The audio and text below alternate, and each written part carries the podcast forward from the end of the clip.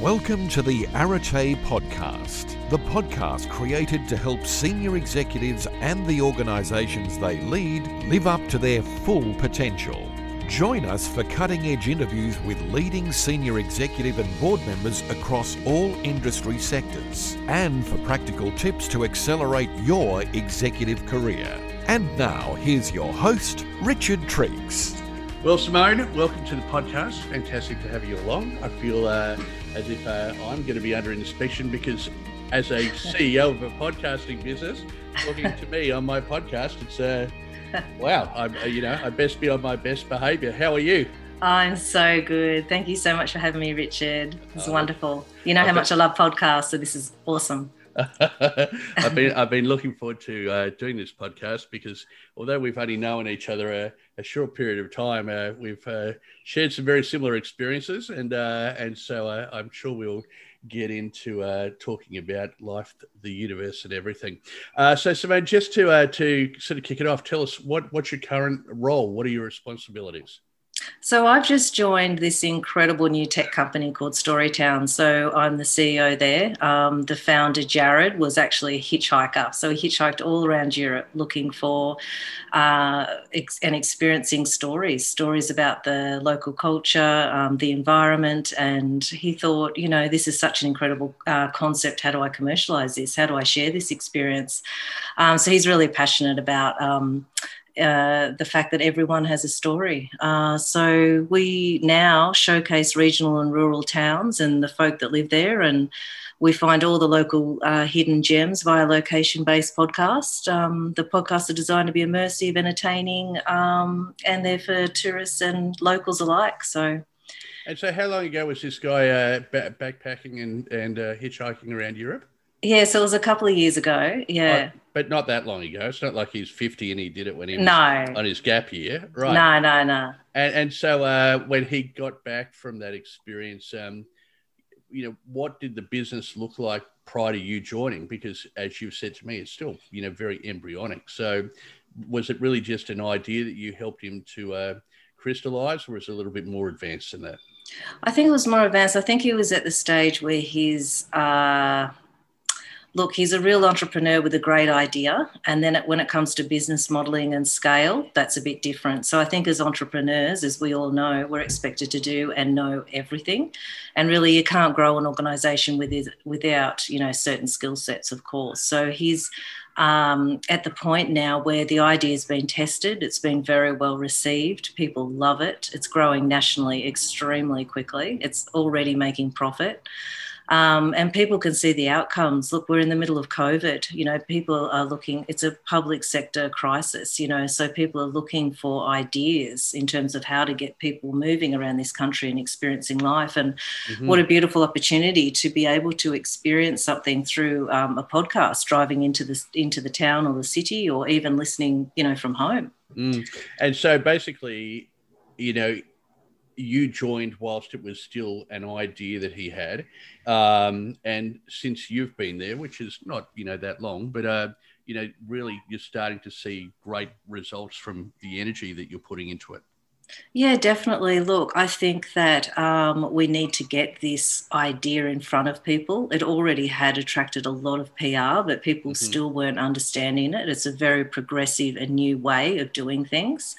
Um, but 83% of people are now using podcasts. So it's a mm-hmm. no brainer that we access this technology, that we use this as another information platform to showcase what our mm-hmm. offering is. Mm-hmm. Um, so, but the stakeholders are councils at the moment. So, I mean, that's who we pitch to and that's who appreciate you know what we do and they're using us for townscapes they're called so we'll grab five pillars of community or locals or interesting people and we'll do the podcast on each of those people or it could mm-hmm. be an industry or it could be a food tour, a business, or a vineyard tour, or a silo art tour. Like the Grey Nomads just loved that one. So they're really mm-hmm. big.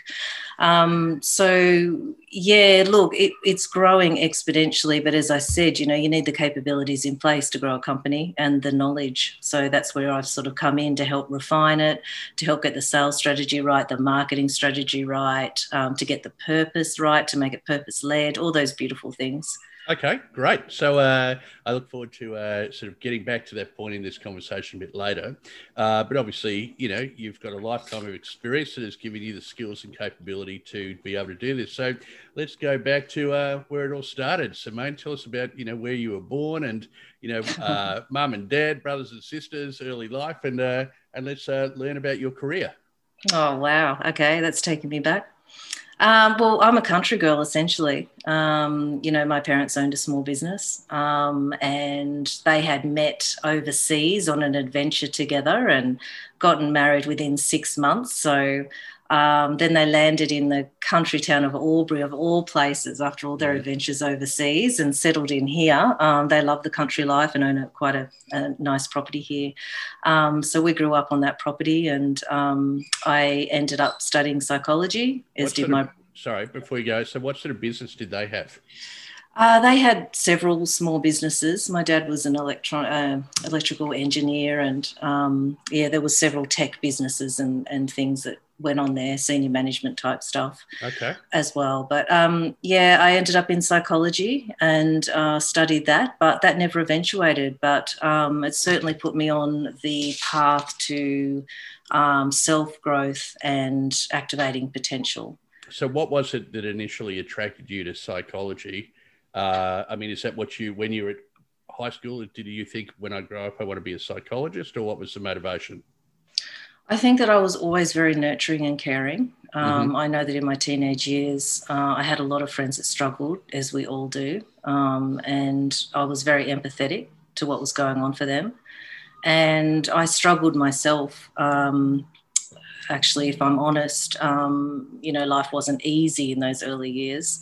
Um, and so I guess that leads to a lot of self exploration, um, mm-hmm. not just for myself, but for others, just trying to. I think the existential crisis came early for me. I'm sure I was about 16 where I was really questioning life and, and everything. So, right. Yeah. And, and so do you think that you, uh, and it seems to be a fairly common theme, you know, people go and do psychology because they want to, you know, fix themselves yeah, absolutely. I found it fascinating. I find the mind fascinating. I mm-hmm. remember laying in bed as a child thinking, what are these dreams made of? You know, like I'm meat, I'm flesh, but yet I see these dreams. Like these are like ethereal, these are psychic. You know mm-hmm. what I mm-hmm. mean? Like, mm-hmm. what is this? What's this mind body thing that's happening? Mm-hmm. So, from a very young age, I was aware um, that I needed to find out more about mm. myself. Yeah. So, so that famous, uh, I'm not sure where it comes from. Uh, uh, a person has a dream that they're a butterfly, and when they wake up, they wonder, "Am was I? Am I a man who dreamt he was a butterfly, or am I a butterfly dreaming now that I'm a man?" yes, that's it. it sets you on a certain trajectory when you start thinking along yes, those lines. That's right. Mm. Another one that I love is um, I changed my mind. Well, who is the I that changed your mind? Mm. Right? Uh, what comes before mind. But anyway, let's yes. let's uh, let's uh, let's stick to career for the moment. So, uh, okay, so you went and did your psychology degree, and then mm. and so what happened then that made you think actually I don't want my career to go in that direction? And what was the direction that you went in?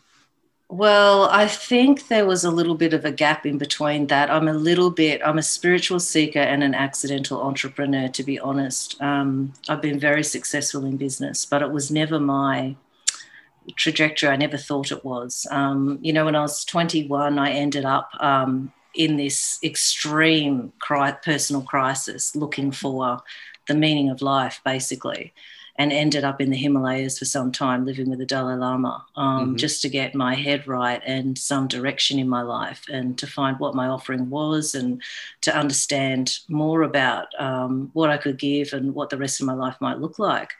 And I ended up nearly becoming a nun when I was mm-hmm. there. And so, um, sorry, Simone. So that was basically straight out of university. Yes. You, right. Okay. And so, uh, without getting into anything with confidential nature, was the the crisis that you're experiencing was that an external crisis that was creating pain for you, or was it more an internal crisis of what is life my life all about? It's a really good question. Um, I think that it was a culmination of a lot of things. I think as a young one at 21, we're faced with a lot of things, um, you know, about our future, about, you know, all sorts of things. But the one thing I know that really affected me deeply was that I was in um, the psychology of pain, a lecture, and there was a big, huge screen in the lecture hall, and he showed us a Tibetan monk that was burning alive, basically, had set mm-hmm. himself mm-hmm. alight protesting against the Chinese government and he was in complete and utter peace. Mm-hmm. And I thought to myself, how can anyone be burning alive and be at peace? Like, what is this? Like, he's got complete control of his mind, complete control of suffering. Uh, and that fascinated me because mm-hmm. I was suffering in my own way. Of course, I wasn't burning alive, but there was suffering there. And I wanted to know how I could detach from that suffering and be of more benefit to myself and others. And if mm-hmm. that did exist and that was true, mm-hmm. then I wanted to find out what was going on because certainly in Western psychology, uh, they were, it was a great mystery to them as well at that time. I mean, we're going back 30 years. So, you know, there was a lot that was unexplored, especially around meditation back then so that sort of led me on this path into India and um, and off to see the Dalai Lama. That was my the the next steps for me. It was like I have to find out more. I cannot, yeah, I cannot not know what's going on here. Oh, that's uh, uh, again a parallel with me. I lived for one week in a month in a, the biggest Buddhist community in the southern hemisphere called Chenrezig. Mm, yes. And at, one, and at, one, point, I thought maybe I should become a monk, but I did. I, I did that in my sort of uh, uh, mid 30s, you know, yes. having already had a lot of professional experience, including a marriage, uh, whereas uh, you did it at 21. Uh, and so, okay, so. Um, Can I tell you uh, something funny about that, Richard? So I'm 21. I'm pretty luscious. I'm a size six. I've got long hair, you know, really lovely back then. And I remember the old monk saying to me, Are you sure you want to become a nun? And I'm like, Yes. And he goes, You know, you have to cut your hair. I'm like, oh, yeah, I do too. And he goes, and you know that we're celibate, don't you? so there was a number of unanswered questions mm-hmm. there. The the actual um, weight of what was asked of me was right. huge at 21. So I think it was probably uh, wise to have waited later, like yourself. uh, yeah, I look. Um, I think that a lot of people who move towards that later in life do it because they want to release themselves of the burden of, um, you know, being in a romantic relationship, uh, and and so for them it's almost a relief to go. Oh, I get to cut my hair off and wear robes and not have sex, so that uh, uh, I can just no longer have that drama. Whereas mm. for a 21 year old, uh, you know, who's yet to really experience all of that stuff, um, yeah, you bring a very different um, mind to it. Yeah, and well, so, the other sorry, the other thing that was interesting that he said to me was, you know, you don't have to go and hide away in a monastery and meditate for eight hours a day. What's the point? And I thought that was really interesting. He said that to me. He said, go out into the world and learn through mm. life and learn, take your meditation into life, you know. Mm. So sometimes we can use these, or spiritually bypass and sort of hide away, you know, but really, when you're showing up spiritually, you're there as medicine for the world. Mm. And this mm. was the Dalai Lama saying that to you. No, that was one of his. Um, this is interesting too. So the Dalai Lama has an elemental. They call him the elemental. So he's a very wise old Lama that's very esteemed and well known that travels with His Holiness everywhere because mm-hmm. he controls the weather. So right. that's his level of attainment. So if you go anywhere with the Dalai Lama from India to America, it never rains. It's perfect weather because they take this particular Lama with them. So he's very high up spiritually attained person, which is why I went to him to ask him, should I do this? How how boring. I love the rain. You know, gonna, and you, you got to have a rainy day to appreciate a sunny day. If it was sunny all day every day, but, it'd be like, oh. Yeah, but most of these events are in the open, especially in India. So you don't want it raining during a Buddhist teaching. All right. So just make sure we can move this conversation along. So, um, you know, how long did you hang out there for, and why did you decide? Why did you eventually decide to move to something next? Well, it was interesting because I came, I they ended up telling me that if I wanted to find happiness, I would have to go up the mountain in the Himalayas, which is very uh, steep and frightening. It's very isolated. There mm. are such things as snow leopards, by the way. I saw their footprints, and I was left alone basically for three months. They fed me; they'd come every day, and I had to do a hundred syllable mantra one hundred thousand times, which is the preliminaries for the Vajrasattva mm. meditation. Mm. So I'd done a lot of work on myself spiritually and sort of thought of myself as pretty, you know, spiritually awakened at that point. Mm. But of course, when I came down from the mountain and left India and came back to my little town of Albury, I was completely isolated. I wasn't, um, none of what I had seen and witnessed and experienced was reinforced by my community, by my family. Um, and the mind degenerates very quickly when it's not supported and when you're not supporting yourself. So I sort of um, really left that part of myself behind for a long mm-hmm. time and okay. um, and entered into the world of business. And so, what uh, what happened next?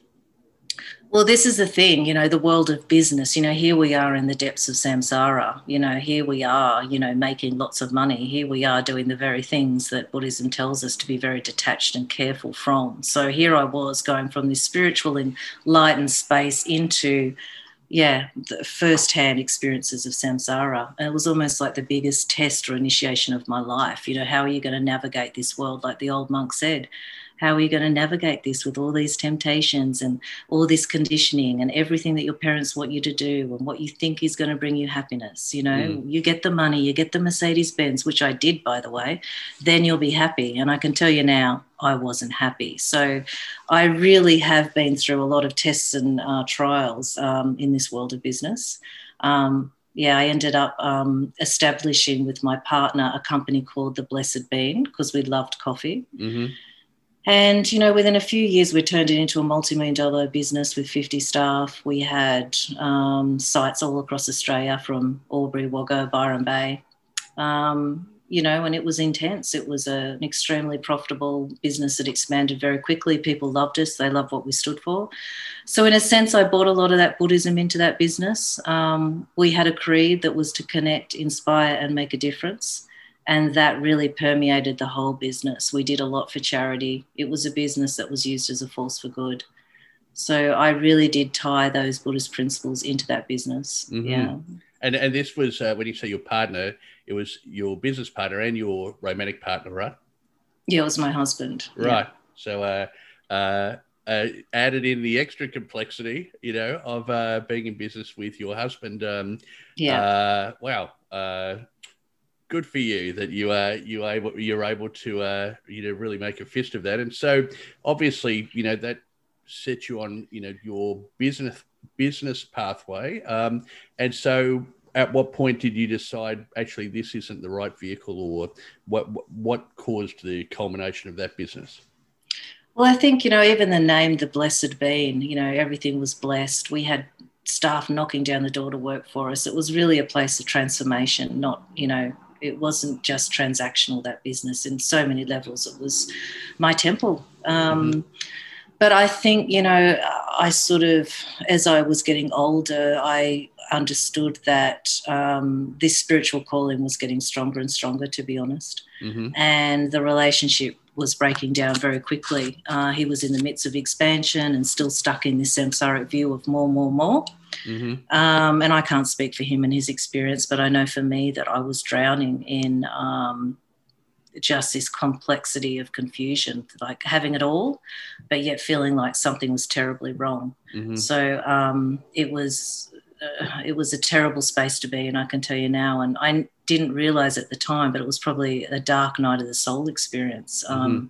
which you can read in some Christian mystic books or in any religion, really. There's this initiation into um, this greater space, this greater meaning, you know, mm-hmm. that is this really it, that moment, you know? Mm-hmm. So, unfortunately, the destruction of a lot around me to move into that space, it, mean the, it meant the loss of my relationship, you know, it mm-hmm. meant the loss of my family, it meant the loss of my, my businesses. I had to sell out of that partnership. It was something that I'd grown over 15 years. So mm-hmm. it was completely devastating. Mm-hmm. Yeah, on, on epic levels. Really, it was. And yet, at the same time, entirely necessary. Yeah, well, this is, you know, we sacrifice a lot for what we stand for. Um, and this is the thing, you know, if you want new life or you want something new, there's there's obviously the death of something. Something has to go. Mm-hmm. So uh, that's something that I didn't quite understand at the time, mm-hmm. and it was a terrible thing to go through. But I think now I can understand it uh, in a different way, in a spiritual sense, that it was actually a very enlightened. It was the right thing to do. You know, that's mm-hmm. why I feel like I am here. Mm-hmm. Um, and Nietzsche, all things must change, right? Yep the yeah. impermanence uh, mm. uh, absolutely. And so, okay, and so where did your career take you from that point then? So that was a really uh, interesting time for me. It was years of sifting through what have I learnt in this life? What do I have to give in this life and what are my joys? Like what actually is going to bring me joy and other people joy. It's just I think you get to a stage in your life where you've had it all, you've experienced it all and there's you want to start to leave a legacy or you only want to do things that you actually want to do. You're mm-hmm. no longer conditioned by what or cultured by what other mm-hmm. people want from you. Mm-hmm. Um, it's just a different space to be in. So mm-hmm.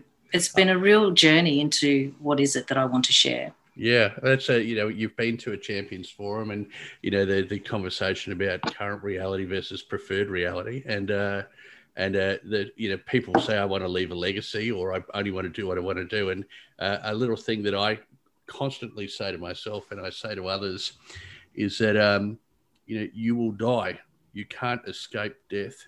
Mm the time of death is uncertain. You know, we live our lives expecting that we'll be able to be 90 and see our grandkids or whatever it might mm. be. But I could walk out of my house and get hit by a car and die today. Yeah. Um, and uh, not long after death, nobody will ever remember that you were ever alive. you know, your kids, yeah. your kids will remember you. Mm. Your hmm. grandkids may remember you, but even if you're Einstein, eventually you get forgotten, or Brad mm. Pitt, or you know a Kardashian, right? Mm. So, so at the end of the day, why give a shit, right? Mm. Do what you love. You know that um, our we are here for a short period. You know, yes. why spend time doing stuff that doesn't bring you joy? Yes. Um, put your attention on what is the life that I would love to lead. And mm. I think hmm. that, you know, obviously for you, Simone, at the same time, you've got a couple of kids, young kids too, right? So, mm. uh, so you've stepped out of this business, you've stepped out of this relationship, you're a mum, you know, um, that must have been a, that must have been a, a period of great uh, um, consideration. Yeah, I think that um, you know, I was in the midst of despair that my whole life had been taken from me as I dreamed it. That was my dream life. And then what was, I had no other dreams. I didn't know what to do next. And I think it's really important to grieve, of course, but then to lick your wounds and then to start dreaming again about what is the next thing that you want and need uh, in your life. And it's not about for me, I want this or I want that. It's more about who am I in that wanting. So it really knocked me for six. I had spent a lot of time on my own, just contemplating, being quiet, and listening. I started to listen to my own inner voice. Mm-hmm. And I started feeling again, feeling on different levels. There was this sensitivity to life. And mm-hmm. in those moments, I became very connected to life. So I started to be more present. And, you know, there's so much beauty in that. It really sounds so simple, but there's so much beauty when we are just experiencing and being in the moment with mm-hmm. whoever we are with or whatever in nature.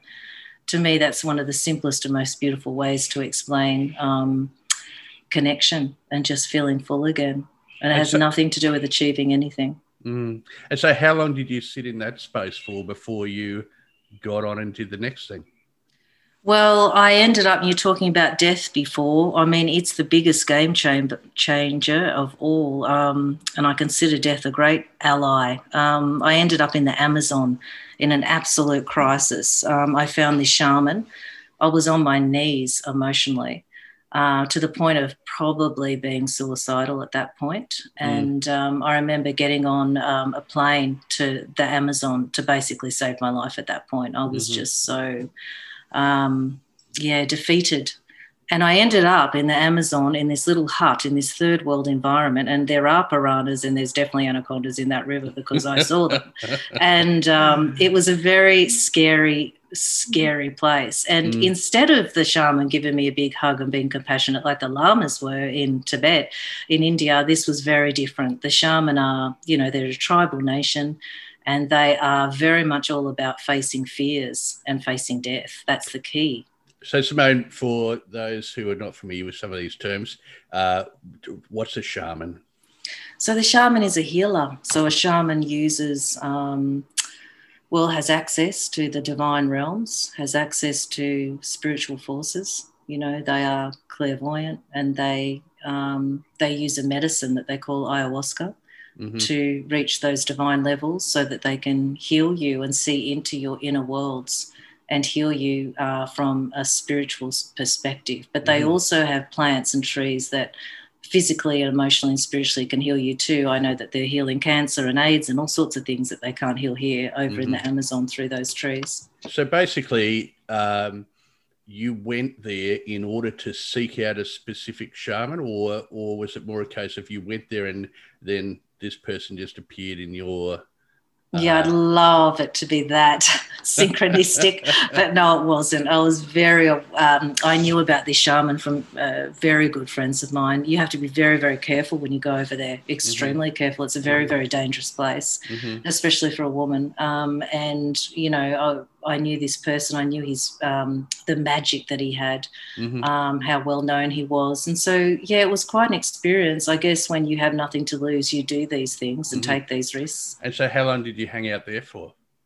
Um, I was there for two weeks, living with the tribe, learning mm-hmm. about their tribal law. Um, mm-hmm. and as I said, you know, you're bringing up death. It's it's very much about facing death and learning about death and the fact that we're not here for long and how precious every moment is and um, just letting go of everything that we've learned, basically. And, and so, what were the realizations that you had that then took you back because you've come back into a you know a, a business career? Um, so you know, in that period, you know, what shifted for you? Um, because obviously you're not in the same state now as you were in when you exited Blessed Bean, right? So there's been a recalibration. Absolutely. Look, it was an absolute spiritual awakening. It was just completely getting rid of everything that didn't serve me and coming into my truth. Mm-hmm. You know, so every fear that I had, you know, with the shaman was challenged, every fear. Mm-hmm. And so that's a pretty intense journey, that one. It really is, because we have all these glass ceilings that were mostly our own. Um, so breaking through all of them to getting to where I am today has been quite a journey and a necessary one. And I would encourage anyone to take it. And I know it's a road less traveled, but I tell you what, my life is just phenomenal. And what comes and the beauty that you can give to others and you can share with others from going through that experience yourself is profound. Mm-hmm. For a lot of people who listen to this podcast, who perhaps are, you know, uh, approaching life from a more practical angle, uh, what what triggered for you the realization that you wanted to come back and wanted to continue at least to some capacity working in a business context? Well, at the time I was doing all this shamanic practice, I was actually in senior management for World Vision, one of the largest Christian organizations on the planet. So they would have been okay, horrified right. okay, at so, this whole situation. So it wasn't that okay, so I'm sorry, I was a bit confused. It wasn't that after Blessed Bean you were essentially unemployed and having this existential crisis. You were at the same time as having, you know, this uh, uh, inner experience working for World Vision. Yeah, so I, I was I was still rocking and rolling and still in the business world and headhunted okay. for jobs and I was by that stage you know senior manager of um, starting up you know the social enterprise division for World Vision Australia. So in between all of this stuff behind closed doors, I was falling to pieces and that's what a lot of people do. I think we try mm. and hide and you have to you have to just keep moving forward. You have to keep showing up. You know, um, but I certainly wasn't bringing my best self and I needed to go over to the Amazon and sort out my stuff. So it's been mm-hmm. an ongoing journey journey. Um, it really has. But yeah, so that, you know, I was um, in a meaningful um, situation with them that was beautiful. You know, they're Christian organization. You know, they're very relationship based. Um, it's an incredible place to work and be immersed in. I remember every day we had, they have a prayer hall. They pray every morning, 500 mm-hmm. corporates. Can you imagine? Um, yeah, so, you know, I started to bring all this beautiful, juicy spiritual work into these organizations. So, mm-hmm. you know, the staff that worked for me, there was just a different way of being, you know, it's a different way of being that you can mm-hmm. bring. You're very grounded, you're very, you know, people are coming up to me and saying, What do you do? It's like, can we have a piece of this? It's like, you just seem so um, happy and content, you know, you just seem different. And it's like, you know, I just used to make that comment. I'm just, I'm from Byron Bay, you know, which is where I live now, Richard. but, you know, there is a lot of work behind that. You know, I look after myself. I have daily rituals now. I do, you know, my yoga practice, I meditate. Mm. I have my uh, reishi and chaga mushrooms, you know, in my, you know, tonics, you know, to get me through right. the day. And I might have a bit of deer antler, you know, to get me going. So there's all sorts of magic potions and stuff that make this woman thrive. Right. So I was doing a podcast yesterday with one of my clients, and uh, he said, "Oh, Richard, you know your body's your temple." I said, "Yeah, my body's my temple. It's just that I use it for hosting dirty punk rock gigs." well, that's a choice. oh, for sure it is. Uh, absolutely. Uh, okay, cool. And so you're at you're at World Vision, and then that came to a conclusion April last year. I think that was a redundancy, wasn't it, Simone?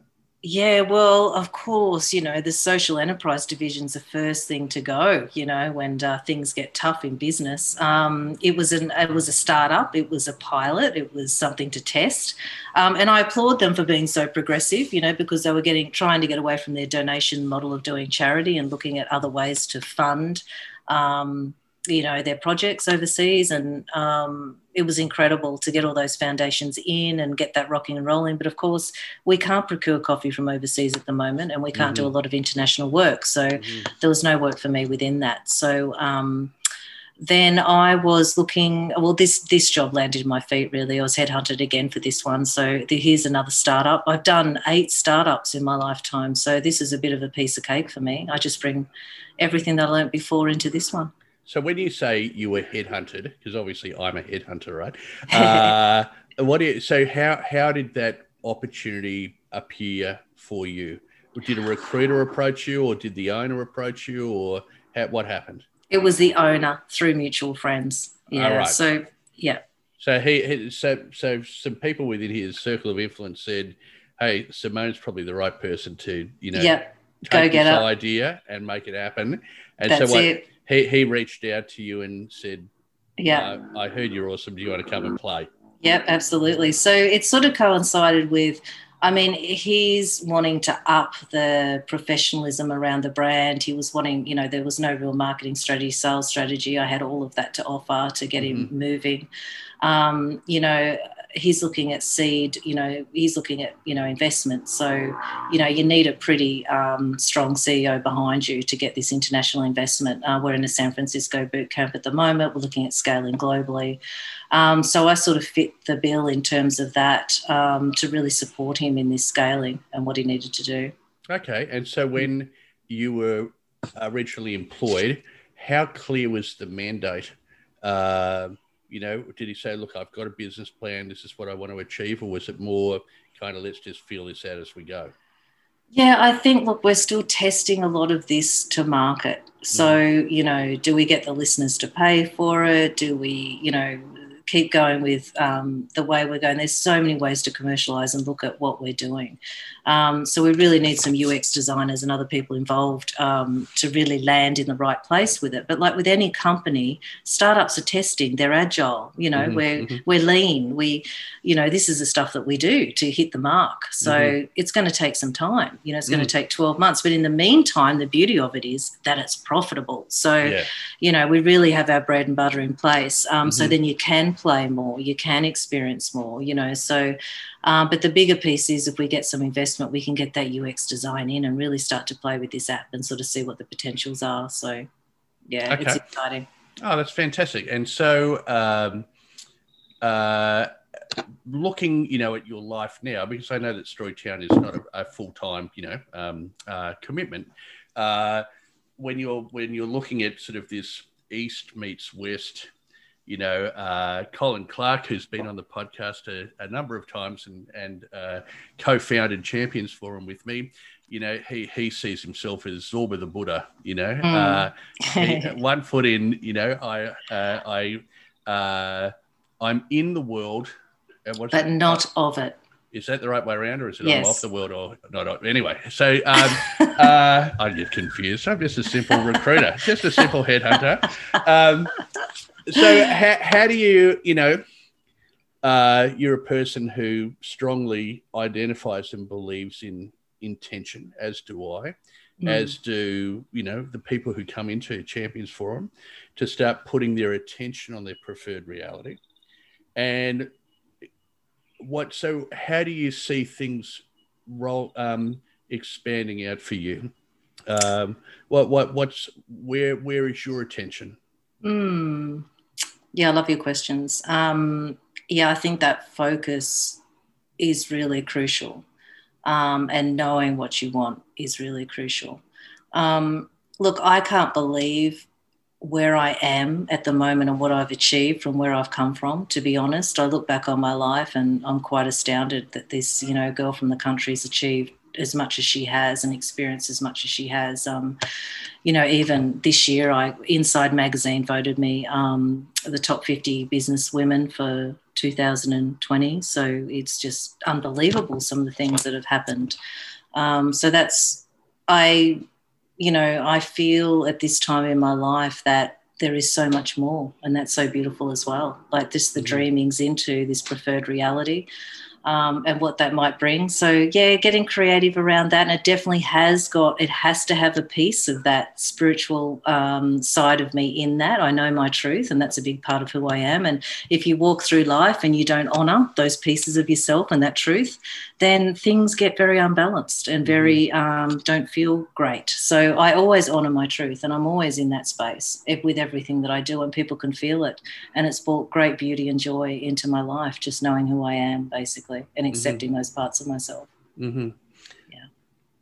Again, a lot of people who listen to this podcast may have had some exposure to the things you're talking about. They may have had no exposure. I mean, certainly you know, I've done a, a quite a bit of work myself, uh, uh, but it, it, it, really, you know, it's it you it's about trusting in a process to enable you to get to this space. Yes. So for somebody who is completely, you know, I'm just a CFO, uh, I'm a female CFO, I do CFO stuff, and I earn a good income, but I'm kind of feeling a bit unfulfilled and wow, what Simone's talking about sounds really fascinating. Where do I start? You know, how, how do you encourage people to start to, you know, become aware and to start to step into their truth? Yeah. Know, their personal truth, as you just spoke about. I mean, um, what's a, what's a good roadmap? I think the first thing is not to be afraid. I think people can fall into I'm mentally ill, I need to take medication, I'm not right. Because that's that's to me that's not my experience and not true. What you're going through is a um, an ancient, well-known rite of passage. You know, it's called finding the meaning of life. It's called it's an initiation into uh, there is something greater than this. Mm-hmm. So you know that unfulfillment that you're feeling is uh, is your is something that has been you know experienced by thousands of people before you so just don't feel alone you know mm. it is a necessary space to be in for you to experience something greater and i think that the the problem is that it's so mysterious and it's something that is so deep within us and the experience of you know meeting god or spirit or whatever you want to call it is so experiential and you in that grieving of letting go of what you thought was important and that coming home into this new space within yourself is sometimes a little bit frightening and it mm. takes some time and it takes uh, a lot of commitment to honor yourself mm-hmm. in that process and not be afraid in that process mm-hmm. and there's there's lots of amazing books to start reading books there's lots of ways to learn how to meditate and to start to go to yoga and just find some peace and inner stillness within yourself and then you can start feeling your way through life which is uh, how i find god in every moment I'm feeling my way within every moment. So I'm mm. open to the synchronicities in life. I'm I'm being led by something greater. You're just mm-hmm. in the mm-hmm. arms of something greater. And when you surrender into that, that's when the beauty really starts to happen in your life. As I said, I can't believe I'm where I'm at, you know, this this girl from the country, you know. Mm-hmm. And it's all come from just trusting this path and this initiation that is completely unrecognized in our society that mm. that's what people go through. It's like medicate, medicate, keep going, keep going. And it's like, no, we can't do that. We're burning out, we're killing ourselves, and we're destroying our families and our communities through that way of being. It's the mm. old way. Mm. It's the old way. Mm. Now, listening uh, to you speak, so Simona, uh, you're coming at it from a very practical, you know, angle. Uh, I, you know, for myself, um, uh, number one, you know, uh, some people have this, you know, uh, period of existential crisis when they're 16, 17. You know, some people have it when they're 66, right? Um, when they finally retire and they go, oh crap, I'm retired now. What's my life all about? Uh, and or it could happen anywhere in between. So it's you know, there's no right time. Um, and secondly, you know, when I talk about it in, from a Champions Forum context, it, it's moving from being driven to being drawn, right? Yeah, it really so, is. So if so, uh, basically, if you're not a believer in God, you don't have to believe in God. If you don't want to meditate and you don't want to do yoga and you don't want to, what was the you saying you were eating? Um, antlers or whatever. deer antler. Right? It's good, okay. I tell you. sure. So you know, if you are if you're into it's deer, powdered. yeah. if that's your thing, awesome. But basically, you know, when I talk about it, and what I'm saying is completely in um, in synergy with, with you, Simone. It's it's a lot of especially professional people. You know, they feel driven by their goals. You know, I have mm. to climb the corporate ladder. I must get the bigger job. I must have more responsibility. I need the bigger car, the bigger house, a better looking girlfriend or boyfriend. I need perfect kids, you know, because mm. that is what society would have me do. Exactly. Right. And it's a grind. It's hard. It's, you know, it's yuck. You get up every day saying, oh my God, I've got to go to this stupid job again. The number of people that I talk to, they go, Richard, all I ever wanted to be was a CEO. Mm. I worked mm. my guts out to become a CEO, and now I'm a CEO. I hate my job. Mm. I'm 30 kilos overweight. My kids hate my guts. My mm. wife pays me no attention. I've got mm. high blood pressure. WTF? You know, yes. what was I doing this for? Mm, right? Absolutely. And and either you have a sort of an existential crisis, or you have a a crisis that's forced upon you. You have a heart attack. You business fails, your marriage breaks up, but then mm. something happens, and then hopefully you start to move towards what am I drawn to? Yes. Right? You know, what is the life that I would love to lead? You know, yes. how do I actually create the life that I would love? Um, yeah. In a more traditional um, society, which is again, I mean, not what we talk about here. Midlife crisis here is, oh, you know, I'm having a midlife crisis. I'm going to buy a Ferrari and have a relationship with my receptionist, mm-hmm. right? Okay, but a traditional midlife. Good luck with that. uh, fortunately, I don't work in an office, so I don't have a receptionist, and, uh, and I'm a 52 year old man, and I drive a Volvo. I drive a Volvo for God's sake. But anyway, you know, in the in that more traditional context, it's okay, the first half of my life, I do what society would have me do. Mm. Okay, I've got to get a job. I've got yeah. to provide for my family. I've got yes. to do, you know, and then there's a certain point where you no longer have those responsibilities. And you go, yeah. okay, good. I've done that now. So now what would the gods have me do? Mm. You know, mm. again, it doesn't have to be from a religious context. I am, I, I definitely don't regard myself as an atheist, but mm. you know, I don't have a religious um, conventional view of what God is. So if, mm. if, if God doesn't work for you, forget God. You know, first half of life, what would society have me do? Second half of life, what would I do? What am I drawn to? What is the life that I would love to lead? Mm. Okay. Now, normally I don't talk that much on a podcast. It's all about you, Simone, not me. But uh, so we're saying the same thing. When you because no doubt people come because of your energy and your experience and so on and that you know and they say to you how do i actually work out what is the life that i would love to lead mm-hmm. i don't know i've been a cfo i got my accounting degree when i was 20 I've just this is what I've thought my life is: be mm. a CFO, have a couple of kids, pay off the mortgage, and now I'm starting to go, hmm, is this really what I'm drawn to?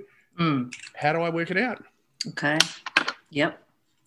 So, you know, I think that at some point you wake up to the lie that society is telling us the car, the this, the that, the great lie that that is going to make us happy. And at some point we wake up to it and we realize that our values in this Western culture, which is very different to Indigenous cultures, is all around money. We monetize everything, we put all our value in money. And we lose our connection to life and we lose our connection to ourselves. And you remember the most beautiful moments in your life are probably the moments when your child was born. You first saw that child and looked into that child's eyes. I know it was for me. And in that moment, I was, there was nothing that was more important than me and my son in that moment. Mm-hmm. And I can't tell you the warmth and the beauty and the connection and the love. I could even cry thinking about that moment. And imagine if every moment like that was like that in your life, where you were so present and just so connected with everything in your environment. This is what the shamans teach us. This is the key, you know, mm. to navigating your way through life, navigating your way in joy, in bliss. Because, you know, when you feel good, the decisions and the choices that you make are far better than when you feel bad or you're in a negative space. Hmm. Where so, you're a, a, creator orientation rather than a victim orientation. Definitely. Right? Yeah, that's I'd, a beautiful way to put it. The thing, Simone, is at the same time, you are a CEO, you are entrepreneurially growing a business, you are being paid and hopefully want to share in the success of that company. Yes. Which may enable you to go out and buy a Mercedes you know, and live in Byron Bay and all of that cool stuff. So, you know, how do you resolve the conflict between it's a lie that society says that these things are important, yeah. but at the same time, they're obviously important to you because you're doing it? Well, I'm going to bring you back to Oprah. I went and I saw her when she came. Uh, and okay. I remember her saying, um, you know, she never said, make me the owner of the huge, you know, TV network and make me a, you know, the most, you know, give me all these millions and the richest, you know, woman on earth, all the rest of it. She never said that. That was not what she was creating. Mm. She said, Spirit, use me as a tool for good in the world. Mm.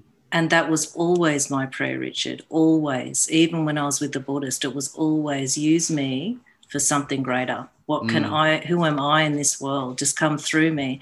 And it's so fascinating when you surrender and open to that intention mm. that things just start to happen in the most profound ways. You've taken your ego completely out of it. Something comes through you and supports you. I do not know much about this great mystery and I do not pertain to, but I do know experientially that it works when you change that intention. Spirit used me as a tool to do good in the world. Yeah. And, right. and for me, it was also uh, when I think about abundance and I think about money and making money, it's always make me abundant to create opportunities for others. Mm-hmm. So it's always the intentions, never for ourselves, but through that sharing and caring for others, of course, we receive something. Mm-hmm. And to me, that's the key. That really is the key. You know, mm. it's not just about me, okay? It's about we. And this is the thing that I, ta- I was taught in these tribes, in these tribal nations. It's about we. The whole mm. community depends on each other. Mm. Always about all of us. It's never just about me. We can't survive without others. To think oh. that we can is silly. And yet, on the other side, it, you can't make it only about others. No, because if there's a balance. Yeah, you need to nurture and look after your needs. Um, and there's nothing wrong with wanting to earn you know, three hundred thousand dollars a year. There's nothing no. wrong with wanting to be a CEO. Um, it's not an either or. You know, it's an and. It is because money is an energy. It creates opportunities. It makes what mm. you do sustainable. You mm. know, it's it's you, then you're able to give back to others, and you're able to achieve the things that you want to do in the world. Uh, so yeah, it's a nice exchange when you get the relationship with it right. So let's look out to the future. You know, what do you think? What do you think's next for Simone? Um, uh, granted, you're you're allowing yourself to be a vehicle for spirit, yeah, to do well in the world. But um, at at a sort of a level of where do you think your career is moving towards? What are you excited about? Well, I like being at this CEO level because, you know, I meet a lot of other people that are in the same capacity as me. And most of them, especially because I come from the social enterprise world, are people that want to do good in the world. So we're changing the face of business. Mm-hmm. We're looking at how business can leverage change. The leaders are the ones that, if we leverage them, can create the biggest change on this planet. At the moment, we are struggling. We're in the middle of a climate emergency we're not caring for our people we're not caring for our planet you know the, the world is sick we're in the middle of a pandemic. And so it's like i really feel the next step for all of us as leaders is to look at how we're healing ourselves first and then the planet and then our people our communities. How can we heal our communities? Mm. so what we do is powerful. We have hold a lot of power in this world. Mm. and if we act in the right intentions we can do so much good for ourselves and others through these businesses um, so to me, that's my passion. That's my passion that we look at ourselves differently and we look at our, our role on this earth differently. And, mm. and it's one of supporting this planet and each other. Now, the only thing that I would say slightly different to that is uh, I don't believe that the world is sick. I believe that the world is becoming one that will no longer sustain human life. The mm. earth will continue on. Mm. The earth is fine. It's just that perhaps the earth won't be fine for human beings anymore. So if we yes. want, if we want to hang around, we need to sort it out. Well, the human beings are very sick because this pandemic, and you know, businesses don't thrive when people are sick. Mm-hmm. So there's a real link between what businesses do in the world, uh, and there's a lot of businesses now that are really thinking more thoughtfully around the environment and people because they know that a sick community is a sick business, mm-hmm. as proven in COVID. Mm-hmm. So you can't rely on the government and charities to solve all our problems we as businesses need to stand forward and start to lead this change. Mm. So I'm pretty passionate about that too, Richard, as you can well, tell. Uh, yeah, look, uh, I, I think uh, I look at government. I think, gosh, not a government needs to rely on business rather than business rely on government. I mean, if yes. if you if you look at the what's in the news right at the moment, every single day, you know, women being sexually harassed and you know, mm. uh, and you know, um, worse in politics, mm. I can tell you right now that behavior would never, ever be tolerated in business mm, because mm, you just mm. you wouldn't have a business. Yes, uh, exactly. So it's not government leading the way. Mm. Uh, you know, I, I as a business owner and as as somebody who's worked in major corporates and recruited for major corporates for 20 years, I look and go far out. Like it seems to me that government and politics is 30 years behind yeah commerce right yes whereas yeah. it should be the other way around shouldn't it mm, mm. and and the other thing i've recruited for hundreds of not-for-profits and you look at a not-for-profit you go oh working for a not-for-profit must be awesome they must have the best cultures and you know mm. everybody's there sharing a common goal and there's no but they've in the majority of instances they've got the worst cultures mm. you know um, it's it's very uh, it's very interesting. Well, Simona, ex- oh, sounds like a big truck going past.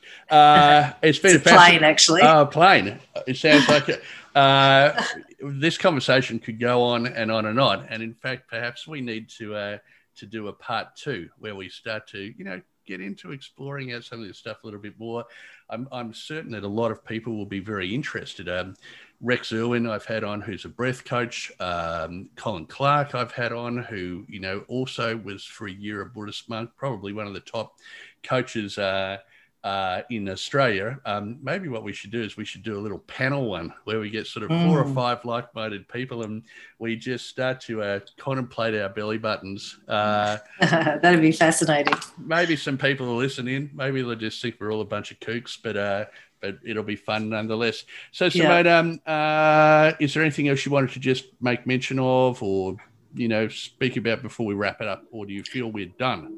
I'm just really grateful for the opportunity. Thank you for hearing my story. You know, like I believe everyone has a story, which is why I work for Story Towns. You know, we really believe that. That's our purpose. And I think that through sharing stories, we you know it raises oxytocin we you know we tend to walk in other people's shoes and we understand we become empathetic we become compassionate towards others so there's something in the ancient art of storytelling that is quite fascinating in terms of connecting each other and connecting communities. So I think it's beautiful what you're doing, and I'm very grateful to be a part of it. And I hope that someone out there receives something from it, receives some medicine from it. I'm sure they will, and I look forward to sharing some more stories with you in the days and weeks and months to come. Thanks, Simone. Beautiful. Thank have, you, Richard. Have a great afternoon. You too. Thank you for listening to the Arete podcast with Richard Triggs. If you'd like to accelerate your executive career journey, Richard invites you to join his CEO Incubator community on LinkedIn. Just search for CEO Incubator in LinkedIn groups and click on the Ask to Join button to apply. We'll see you in the community. The Arete podcast is brought to you by the Experts On Air Podcast Network.